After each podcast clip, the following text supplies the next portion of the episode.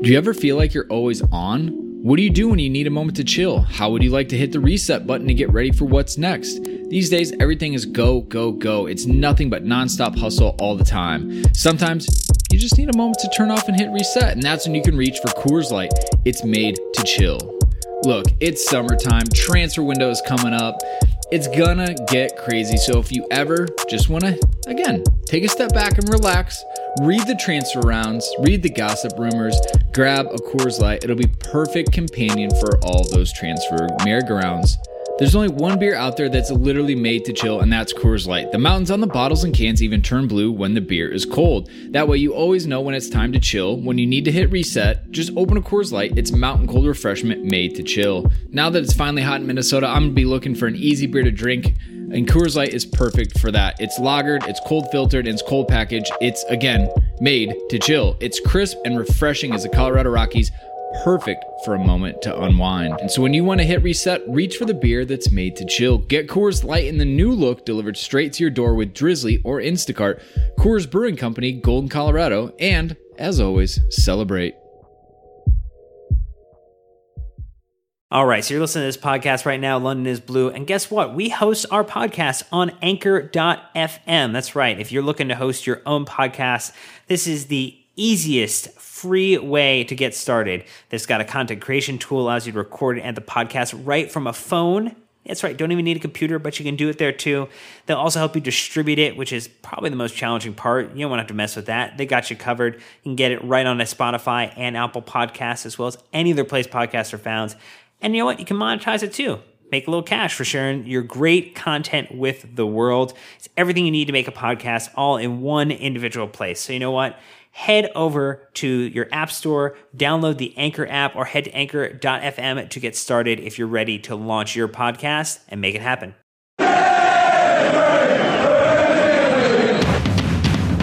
Welcome back, Chelsea fans, to another episode of the London is Blue podcast, your home for all things Chelsea FC. Nick, Dan, and myself cover all the match reviews from the latest Chelsea matches. We cover the team news and even throw you some exclusive interviews. Thank you already for being an awesome listener. And you know what? Let's jump right in. All right, back to back weeks with two pods in a week. Listeners, our friends, what do you guys think? You liking this? You, you sick of us yet? You need more of us? You, you just gotta let us know. But you know, we are part two this week, so joining me are Nick and Dan back with us again. We do have Mike jumping in from Rainier Blues, and Naz staying on, doing a double shift with us. Thanks so much, man. No worries, guys. I can't get enough of you boys. No, you say that I now. can't quit you. Wait, wait. Let's see if you say that after we come visit over the December January time window. I think I will be. All right. We don't want to run them off too soon, Dan. So here we go. Obviously, we will be doing social media questions and we will look ahead at the Newcastle match coming up later in the week. But holy smokes, do we have a ton of questions coming from you guys on the just everything about Chelsea. So we're going to get stuck into that. But, you know, first off, Nick, uh, you know, last episode we talked about a huge milestone on social media, and that's kind of something that, you know, is great for us, but we actually have another update on the Veterans Community Project, which is an awesome update not only for the the veterans in Kansas City, but for our listeners. Correct. Yeah. So uh, for those who listened to part two last week, you would have heard our interview with Chris Stout, who is the CEO of Veterans Community Project. Uh, he is a fantastic guy. They are a fantastic organization. We smashed our goal of fifteen hundred dollars raised for them. Um, we had a, we had one hundred and fifty percent of that goal, so we just raised over about twenty one hundred bucks. So very proud of that. Uh, for those who won prizes, we announced who who those people were uh, last week on the show. Uh, those will go out this week. I will be in communication. I apologize for the delay uh, of a week. I had a hellish week at work, so I I just want to make everyone know that that will happen. Uh, on another update is that we have successfully sent all of that money to uh, VCP uh, via the Rally Up tool that we used for the donations. So all of that money is already to them, so they can start using it finally, you know, to everyone who donated, and there were 40 people. Uh, I don't have enough time to to rattle off 40 names, but uh, I'm going to rattle off a few who donated uh, a threshold above $100 uh, for this uh, for this effort that we put together. Chad Harris, Elena Barreo, Tony Baruso, Jake uh, Pelroy, Connor Beedling, Eric Barnes, Brett Wilkerson, Bradley Wood, and Derek Kernan Johnson. You guys are all fucking legends. I cannot emphasize enough how awesome uh, your donations were. And um, you know, if there's anything that we can do or any causes that you guys want to to, to throw our way, just please let us know. Uh, but just from the bottom of our hearts on the show, thank you. Absolutely, indeed. Loved all those donations. But we are going to move on into these social media questions, kicking it off with our Patreon members, as always. Perks of supporting us. So uh, we have one from Mark, who actually, Mike, giving you a shout out, says he's loving having Mike from Washington on the podcast. So here's your first public plaudits for for you know being on the radio side of this. Thank you. Thanks, Mark. Yeah. Uh, his question What do y'all want to see change defensively? Also, what player from Basque country would you like on Chelsea? London is blue, y'all. Well, we can definitely agree on the London is blue. There's no doubt about it. Um, but Dan, for you, is there, you know, we kind of talked about it the last time, but defensively, is there any big changes you think that Chelsea should jump into after two matches this season? The defensive line moving in unison with the midfield line would probably be the snappy answer back to it.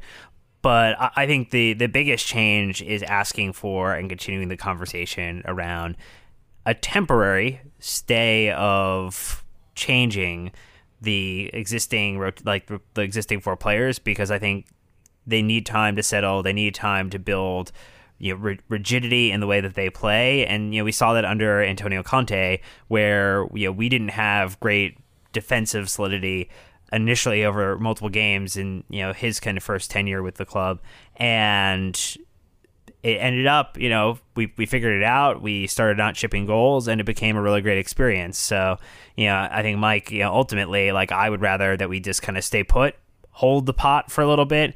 And then see how it goes before just making wholesale changes and dropping two new in and then put, taking two out because I think it's just going to lead to the same issue that we're seeing right now. Also, yeah, just want to. Oh, go ahead, Mike. So, I say, Dan, I have to agree 100% as our, uh, I guess, as our pod uh, defender and center back.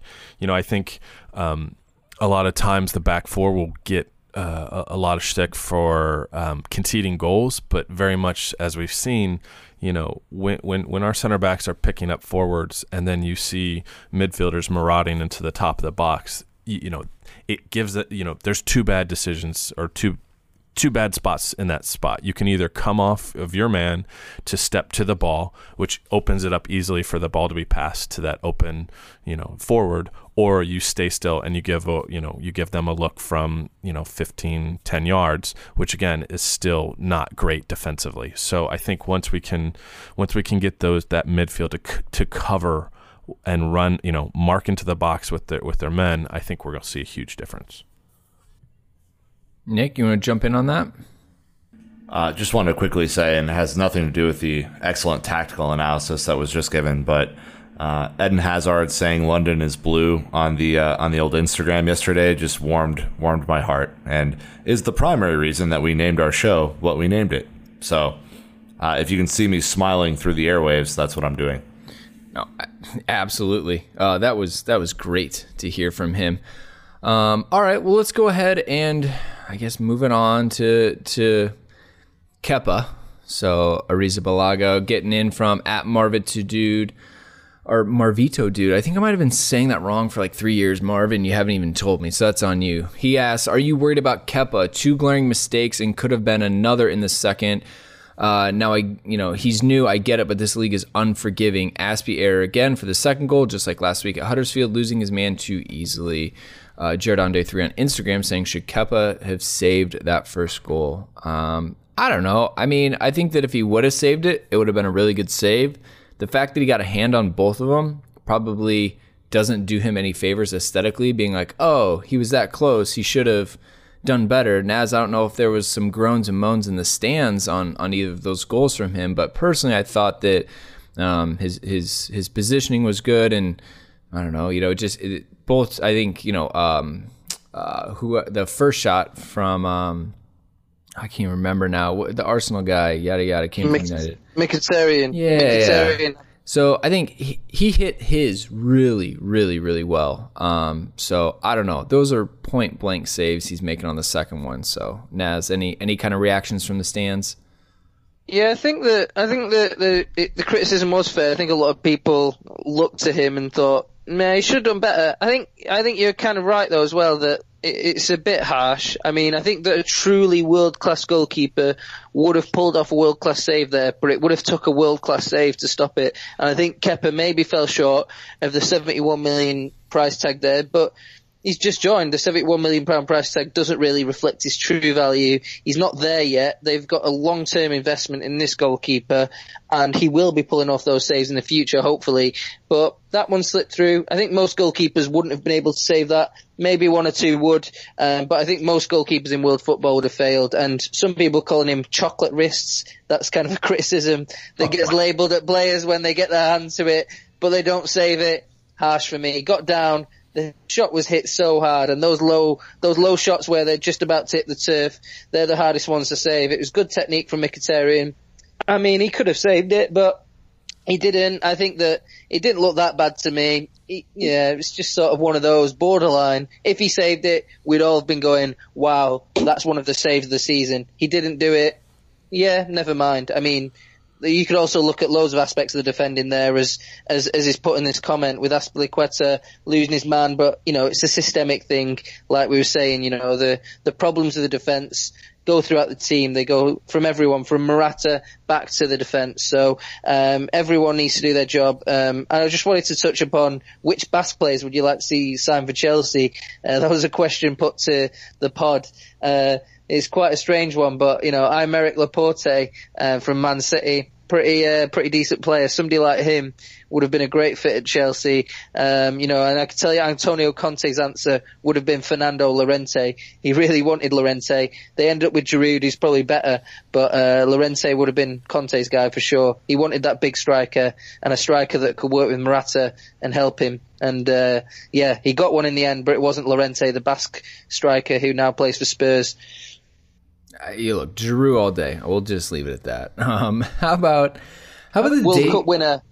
At, that's true. We need to get their titles official. We probably should go re-record the first episode where we didn't mention N'Golo is the World Cup winner because he's too modest. He doesn't want anyone to know.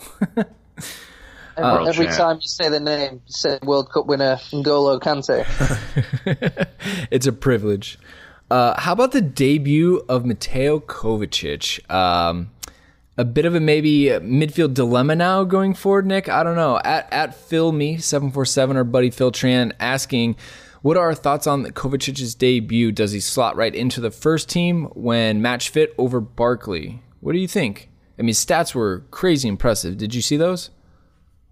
Oh, that, did I see those? Yes. Uh, the the best part about Chelsea Twitter is that when a impressive stat uh, emerges from the depths of Opta or wherever it's coming from, Chelsea Twitter takes it and just blasts it everywhere. You know, it's like it's like people who put like the their own stickers on like you know lampposts and things like that. That's like Chelsea Twitter with impressive stats. Um, I do. I I think he was a difference maker yesterday. He looked really impressive. I had a hard time uh, with the TV vantage point telling him and Hazard apart. Uh, same haircut, same stature, kind of same dribbling style. Like he he just seemed like a, a man possessed out there yesterday. And I do think that you know, just like we said last week. Uh, when he is kind of fully match fit and aware of the system, that he will be a key difference maker and a regular starter uh, in the Premier League for Chelsea. You know, he just seems like he has a little bit more.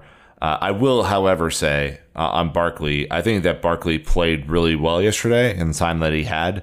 The only thing that worries me is that I I think most fans, you know, would would look at his time at Everton and say, "Man, he had a really great, you know, kind of attacking rhythm in his play when he was at Everton, and the team was kind of structured around his style, at least in the midfield." I, I hope he gets that kind of. Uh, I hope he gets the guts to shoot and shoot accurately a little bit more because if he does, that will potentially provide Maurizio Sarri with something to think about.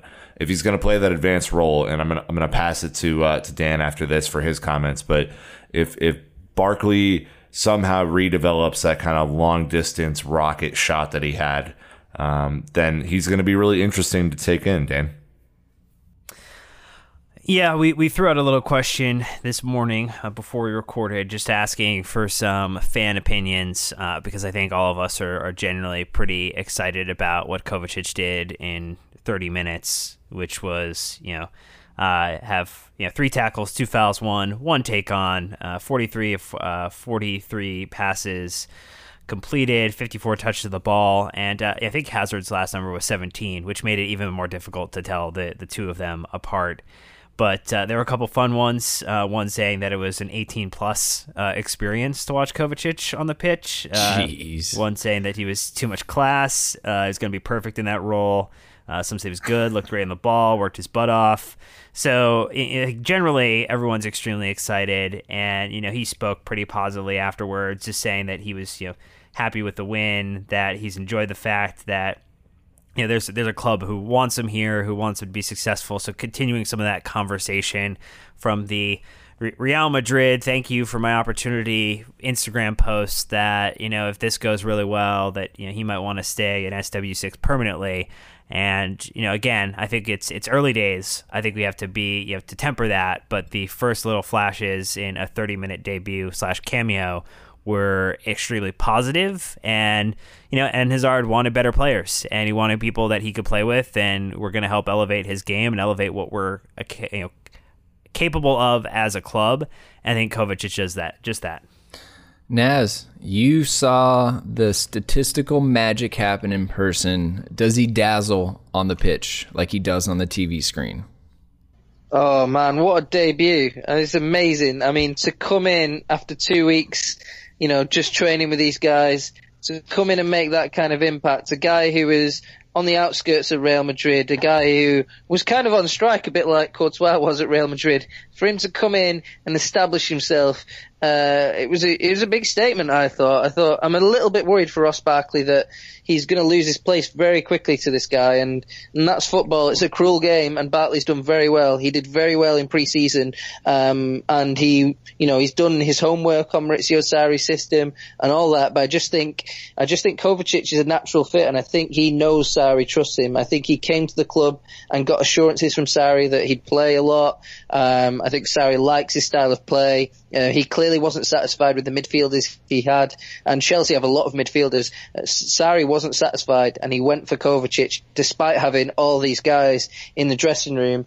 And I just think, I just think that Kovacic is destined to win the battle, and it's going to be a three-man midfield this season of Kovacic, Kante, and Jorginho, and that's with people like Fabregas, who we're not even talking about because he's injured, um, still in the mix. So yeah, it's it's crazy competition in that position, and I think Kovacic is ready to win the competition. I, I was so impressed. Um, he couldn't really have done any more with the sort of background that he's come from, and I just think his style of play fits this system, this style of football, and everything Maurizio Sarri is about perfectly.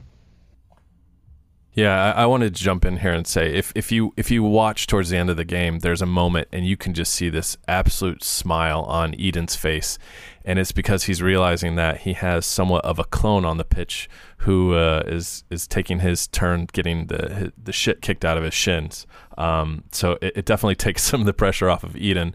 But you know, I think as far as you know, when it comes to Barkley and and Ruben, I don't look at this this position to me as a very much like a oh this is the varsity squad and these are the JV guys. I think we're looking for the first time in a while that we're looking at this is you know this is maybe the primary squad, but these guys slot in at different games, and I think you know um, uh, for all those Mighty Duck fans, I think Ruben and Barkley are going to be our Bash brothers, and I think when we're going to West Brom or Stoke, you know, in the winter and it's 30 degrees and raining, that that these guys are going to be the people that we want to play in certain aspects, and I think it's just going to give um, our squad the flexibility that we have not had in the past. And, and while I do think that you know Jorginho and Kovacic and and um, Kante will be the primary starting three, I think we're going to see plenty of Barkley and and hopefully Ruben in the midfield as well.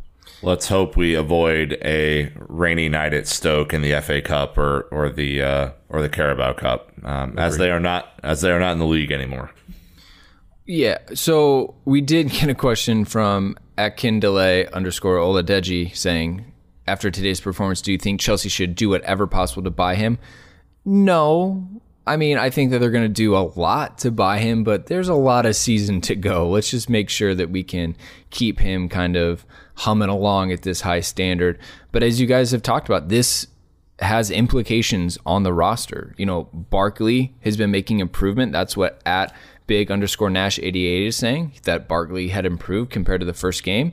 And it's right, he has. And I bet if he were to continue to get a consistent run, we would find a really good Ross Barkley in there. But I don't know if it's going to happen. And then you get into Ruben, who has said, I am staying this season to fight for my place. I think we really need to look at, at what this is going to mean for him. Obviously, there are only three spots available. One, two of them will always be decided as long as they're healthy with World Cup winner N'Golo Kante and Jorginho as well. So at Sam Joe 259 saying thoughts on not seeing RLC or Drinkwater on the bench.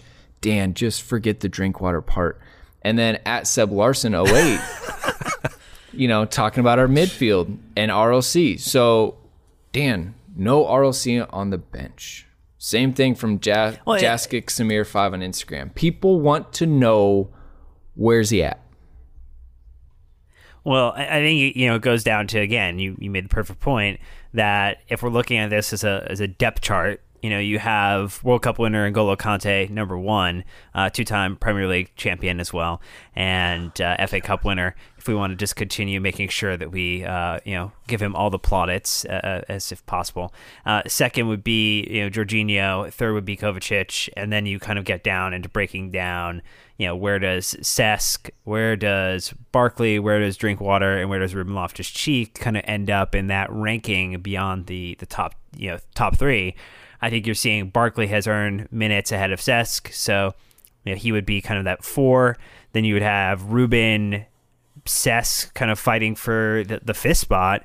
Um, and then, you know, Drinkwater is somewhere in the seventh. And, you know, that may be Siberia. That may be, you know, um, the Bahamas. I don't know where that actually is from a location standpoint. You probably need some level of GPS tracker kind of inputted into his like his skull or something to kind of track where his movements are going to be this season, um, because they won't be necessarily tracked by Opta on the pitch. Um, yeah, I, I, just I, I really I I'm concerned because we went from having Ruben Loftus Cheek play 90 minutes of competitive football at Crystal Palace last season having him excel, you know, in some cameo appearances for England in the World Cup Naz. And I, I just wonder what does that mean for him this season? Will he get enough time? And how does that kind of have some trickle down effect onto what other players see from the academy perspective of do, are, are they again concerned after seeing a really nice run for Christensen last season and his promotion but then seeing Ruben kind of just push back down the pipe here if that makes them question, you know, well, should I kind of be trying so hard to be on Chelsea's first team because it's not going to happen?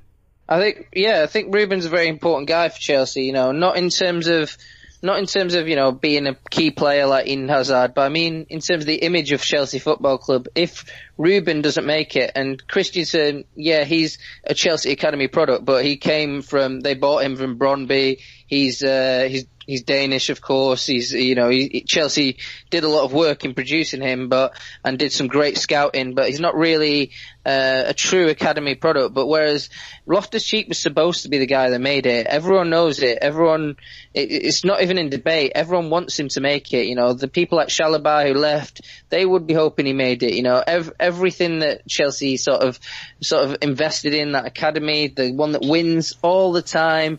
Loftus Cheek is sort of the figurehead of that, and if he fails, um, and you know the fact he dropped out of the matchday squad, it just shows a complete disconnect between the first team and the rest of the system, and I think that can hurt morale. And I think the morale is already low, um, and it won't help. It won't help. And and Loftus Cheek's position um, is a very interesting one politically for Chelsea.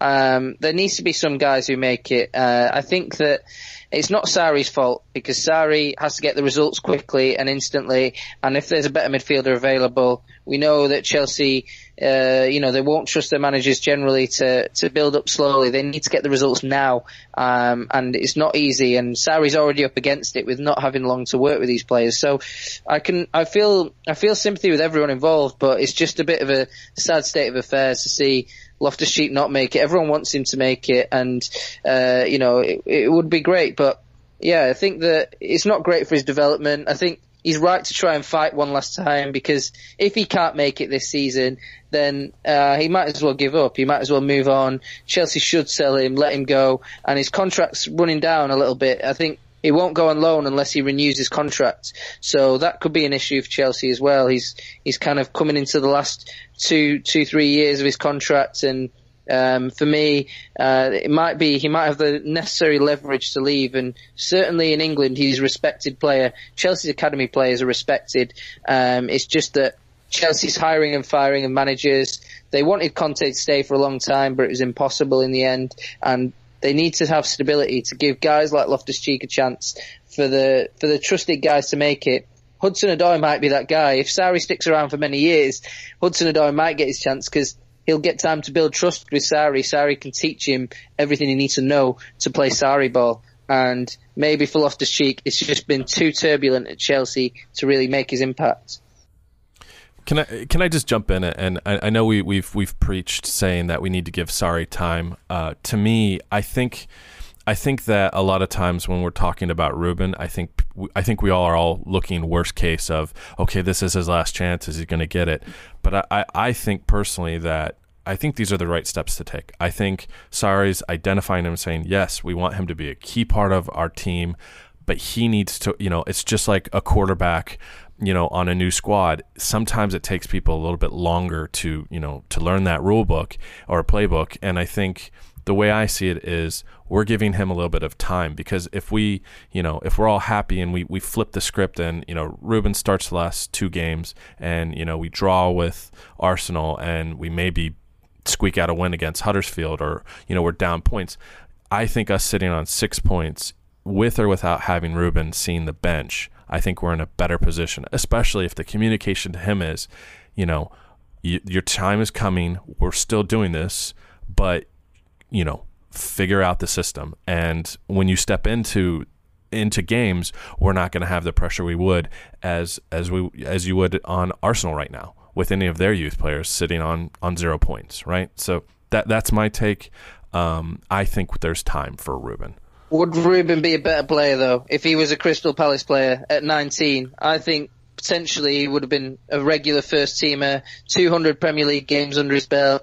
I think Ruben is he's been an outstanding player in English youth teams, and I think that maybe the Chelsea system doesn't help him, and I think that he's been he's been quite unlucky. Um, you know, football is so competitive and it's so difficult to make it Chelsea. I don't think anything should be handed to Ruben, but I just think that sometimes being at these top clubs is just really difficult for the youngsters. Man City will have the exact same problem, and they do have the same problem. Phil Foden yeah dropped for he's he was exceptional against Chelsea in the Community Shield. Then as soon as the Premier League came round, Hudson Odoi was dropped from Chelsea, Phil Foden was dropped from Man City, and all the top six clubs have this same issue. And uh, maybe the top six clubs are difficult places to develop. Maybe Bar Spurs, um, and I feel kind of sorry for Ruben. And uh, he faces really incredibly difficult choice um, because I'm sure he loves Chelsea and he would love to be a Chelsea guy. Um, but yeah, it's a crossroads with Kovacic obviously impressing so so much.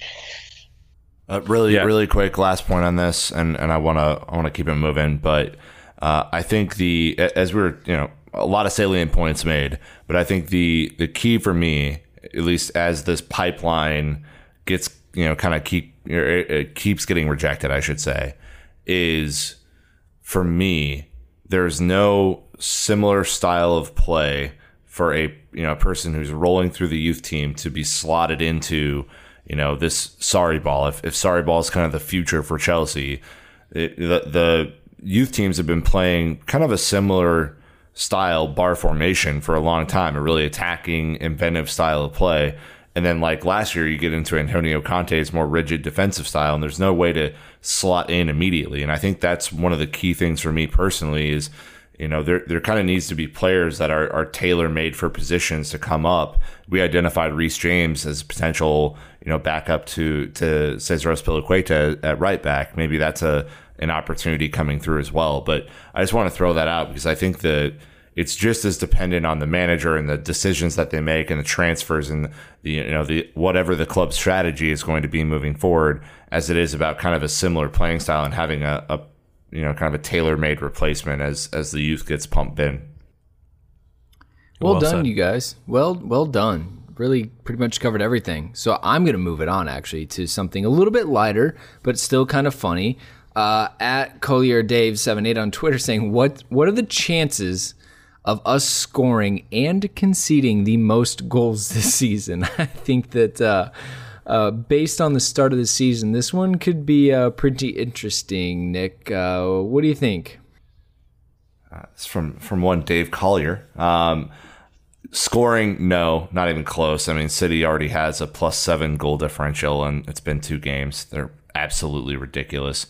Uh, hopefully, not conceding. Then, if if we are not going to be the top scorers, uh, I, I said this last week, and I think it holds true, Mike, that as we adapt to this higher line kind of 15 yard gap, you know, the team moving together, that there will be some cheap goals conceded. And I just hope that that period doesn't extend too long.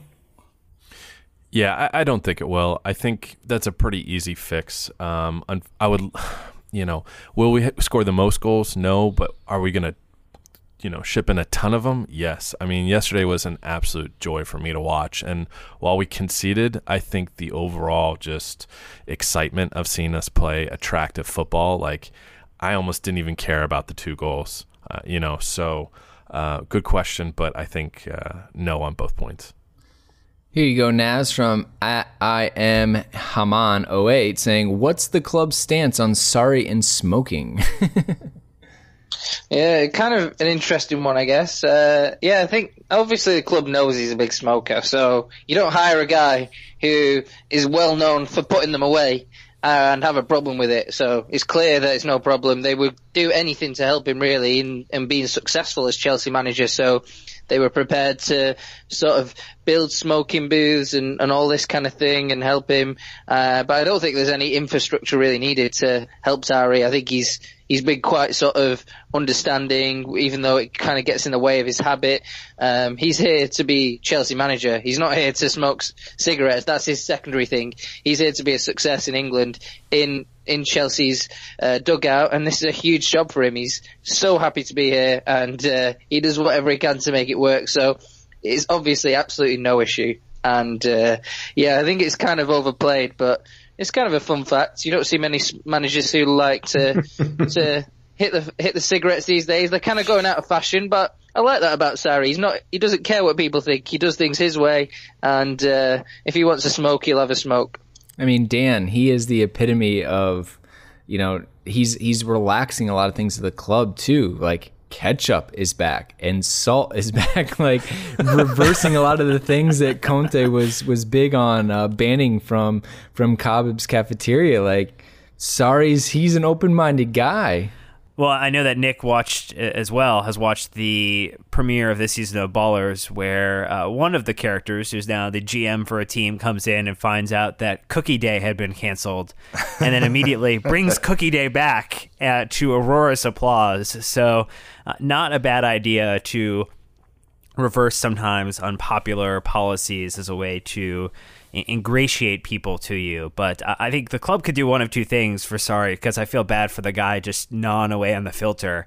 Uh, one would be to introduce him to patches, which we have talked about before, uh, and the other would be to sign a long-term deal with uh, Nicorette or one of the you know nicotine gum companies. Uh, I, I, know that we have a, a, health insurance sponsor now this season, so it might fly a little bit in the face of that. But it seems like there's a good marketing opportunity, and one thing that we've never missed out on as a club, you know, we've, we've missed sitters in front of goal. We've never missed out on a good opportunity to commercialize an opportunity, and uh, I feel like there's one here. Uh, we have been to the Cobham uh, training ground, and and I will tell you that there was a lot of healthy food in the cafeteria. So I think it's a place now under Maurizio Sarri that we are going to be able to find something that we like guys to eat, which I think is is really what they were going for here. Yeah, exactly. Um, moving on to Morata. So we had two questions from Instagram, uh, Dylan underscore Sampson and Jacob Hedges one, both saying, now that Morata has has scored, do you think that his confidence will really be a boost to him? And then at J Kingielo Jordy chiming in saying, over under Morata scores 15 league goals for the club. Um, I, th- I think it's you know obviously there's no secret. Maurizio he's even coming out and said like Morata needs confidence. You know, Naz, you've reported on it on his pregame and post match press conferences, really, that like that's the life of a striker. If they aren't scoring, they need to score because it gains confidence and then everything is good in their world. And so I think that, um, you know, is this immediately he's going to go on a six match scoring streak? Probably not. But I think it is important that he gets, you know, uh, about one every, I don't know, 100 and, 120 minutes or so, about one every game and a half. Uh, I think that would really kind of get him to the level that we we hope he to be. But you know, now as we talked about it previously, like it's not all going to be on his shoulders. These attacking midfielders and wingers are going to hopefully carry a lot of the load for him and help him out. It's true. It's clear he needs some help, and um, yeah, but it was a massive goal. It was a massive goal, and he he's a confidence player. He he seemed to say that he didn't th- care what people think of him when he scored the goal in his celebration, and I don't think that's true, Alvaro. I think he do care. Uh, he just seems to hear the noises that comes out, and, and the pressure's huge. You know, seventy million pound, uh, new country, the whole. You know, it feels like the whole world world turned on him. He's a lightning rod for criticism. Sometimes he's the guy who gets criticised, but I think he's going to be one of these strikers who's quite hot and cold. He's not going to be a 40 goal a season man. Um, but, you know, Diego Costa was a hot and cold striker too. He had patches where he didn't really score goals. So I think he needs to improve. Uh, we all know that's clear.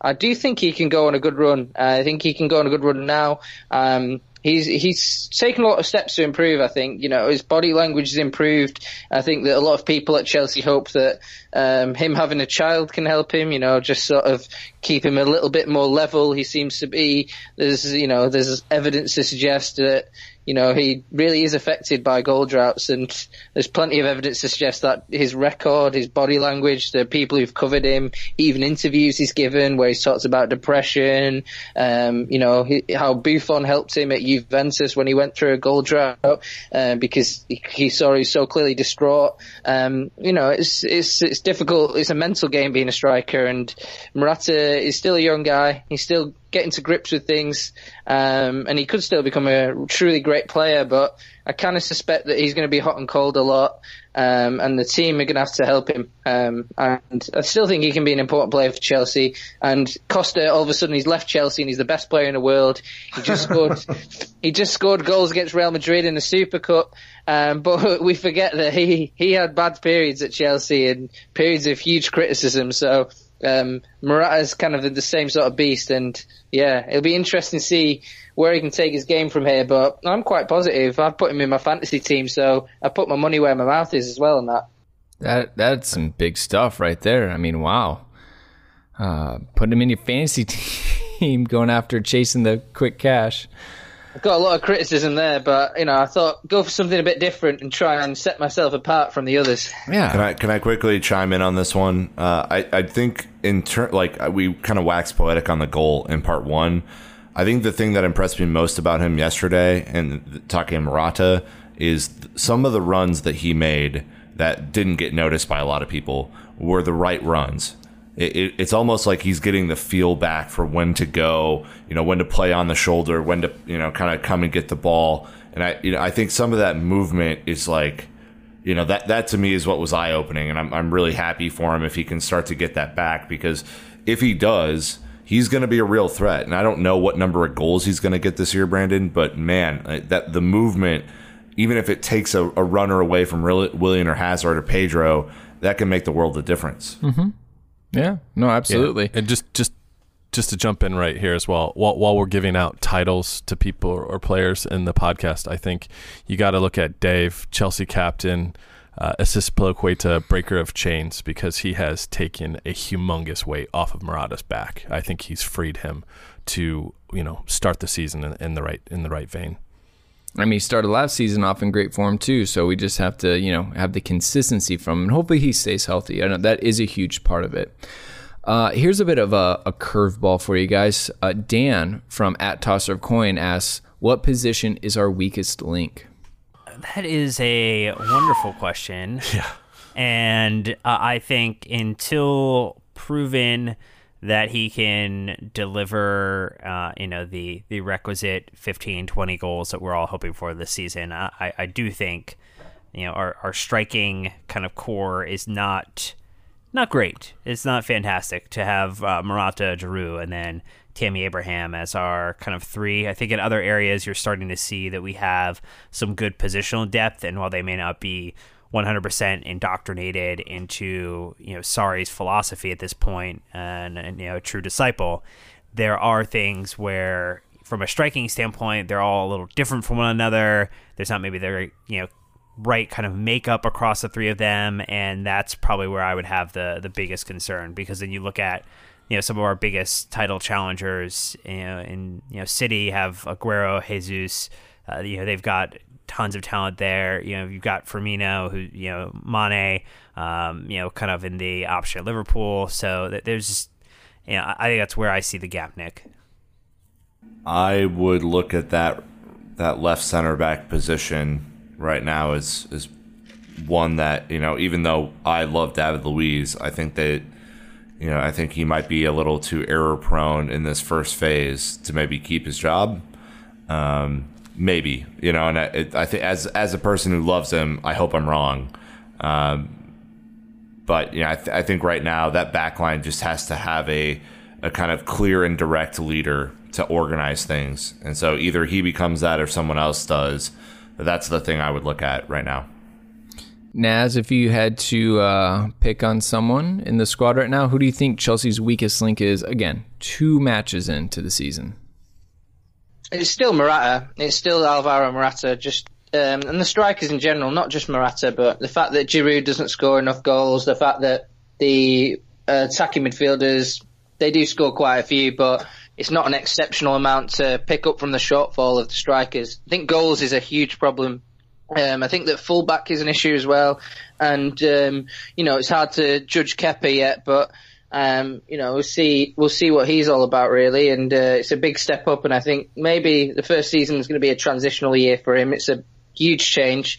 Um, and I, I know that he is going to get hounded in the media if he makes one mistake. And it's going to take a really strong mentality to resist that. So for me, those are the kind of weaknesses. But yeah, Morata's kind of got a proven track record. It is a problem that Chelsea doesn't have a striker that's banging in the goals week in, week out.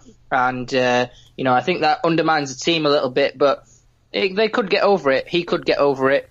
And I think that that's why he is so important because I don't think Giroud's ever going to be the guy who's going to get 20 goals a season.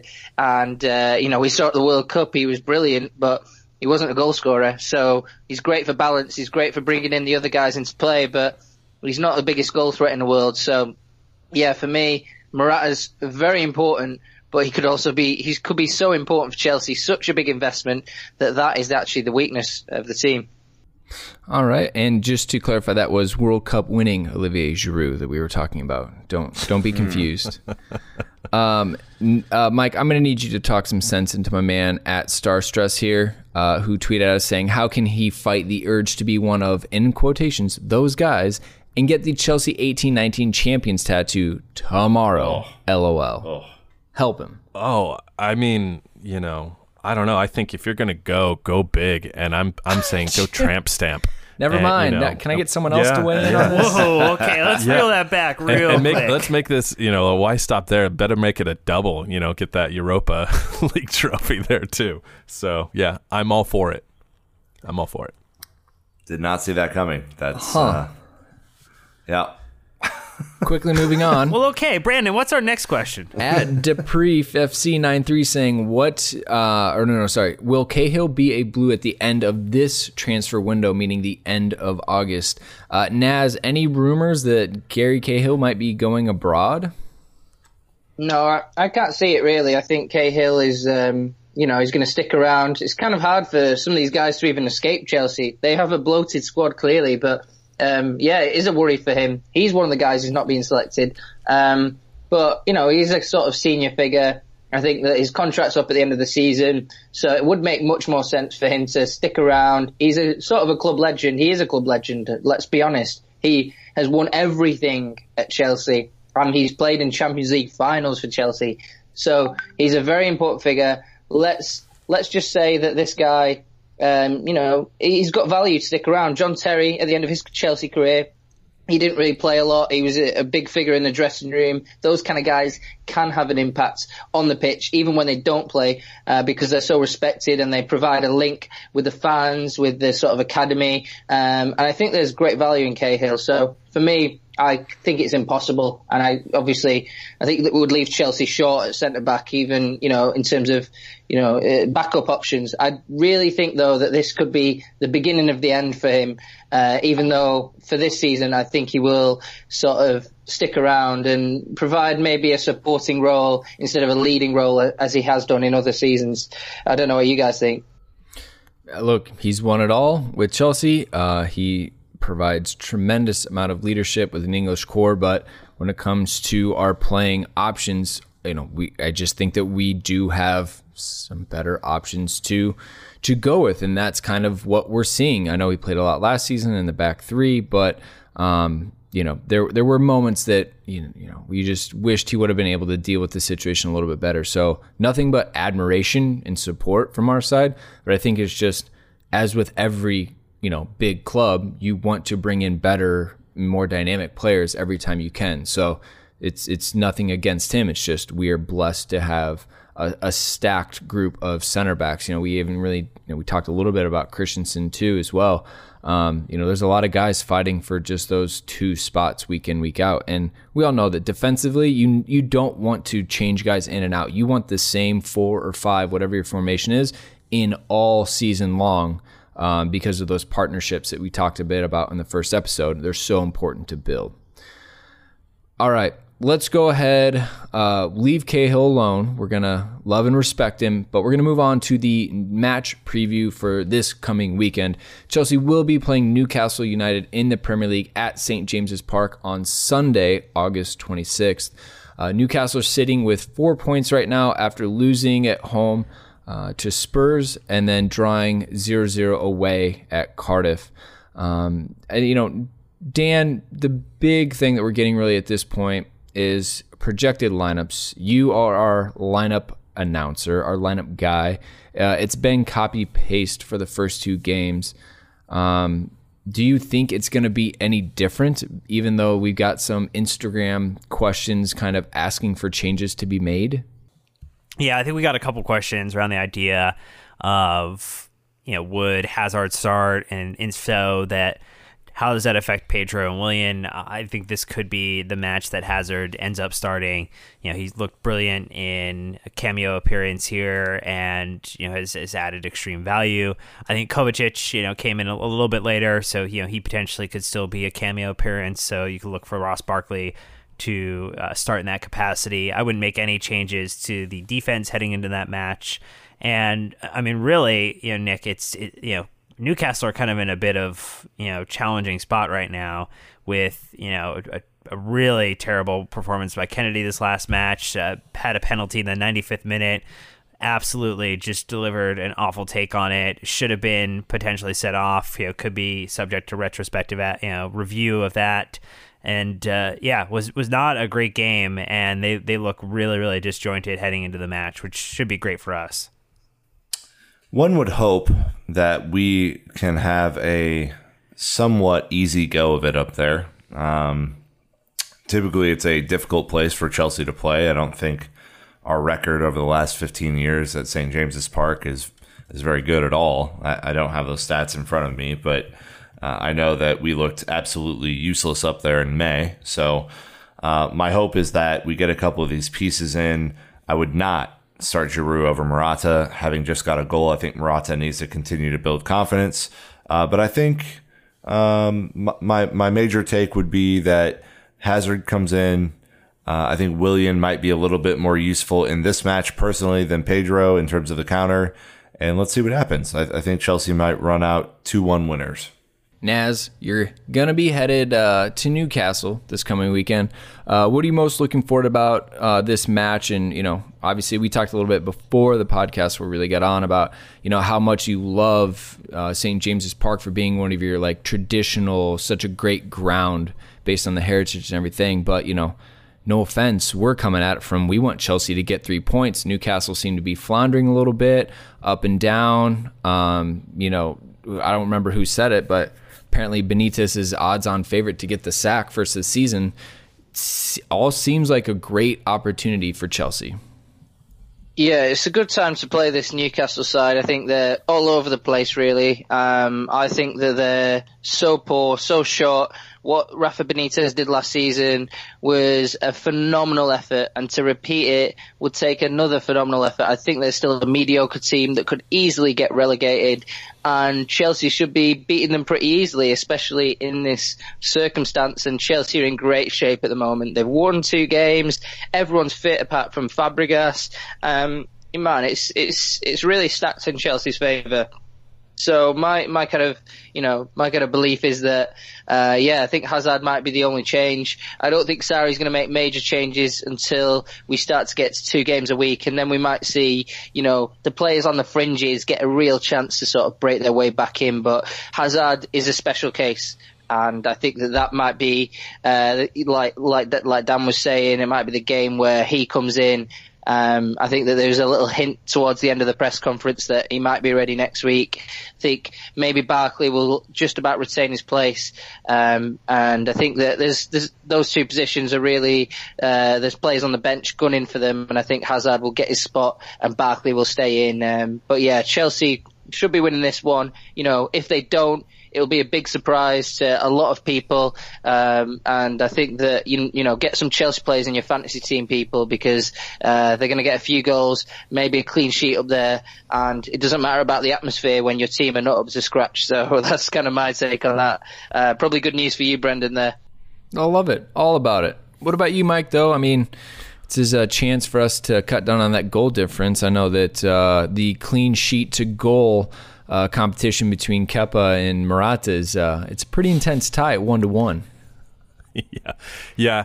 I'm going with a, a three-one score prediction this week. Um, you look at Newcastle losing their uh, starting right back to red card, uh, and you got to think that Eden and Alonso are just you know licking their chops, waiting to go at that backup. Um, I do think that you know, um, Shelvey or AKA Voldemort will work a little bit of magic, maybe get something going. But uh, I think three one that feels right to me. I think I think we'll win, but um, Newcastle always seems to get in a, a shot or two. So I'm, I'm confident that we'll we'll beat them. All right. Well, we won't give our predictions just yet. Dan will get them later in the week, but you can make sure to check. Oh no, it. I already I already got mine. I got yeah, it already. So did I. Yep. Yeah. We're prepared. Okay. Well, don't worry about it. Spoilers have been distributed. Um, anyways, Naz, part two, you're an absolute champ. Staying up late with us. Really, really appreciate uh, hanging out with us for part two. Thank you again. No worries, anytime, man. I'll just enjoy the company, and uh, you guys talk a lot of sense. Uh, yeah, apart from the tattoo thing, I, I think Mike got it wrong there. we might need I'm to. not really, the one getting the tattoo, but you know, hey, go for it, Sean. Might need to point out, put out like an official statement of the pods, our actual stance. The London is Blue podcast does not endorse or support the. Can it can it be with the corner flag there? You know, just making sure a you know, corner flag official statement. You yeah, know, it'll be like yeah. 56 characters. It'll be very short. Yep, it'll be great. I love it. Um, anyways, uh, that is it for part two. Again, two pods in a week. Hope you're enjoying it. Let us know what you want. Make sure to get your questions in every week because we will go through and answer them now that we have more time. But Chelsea fans, that is a wrap for this week. Thank you so much for listening. And until we get to review the Newcastle match, you know what to do. Keep the blue flag flying high.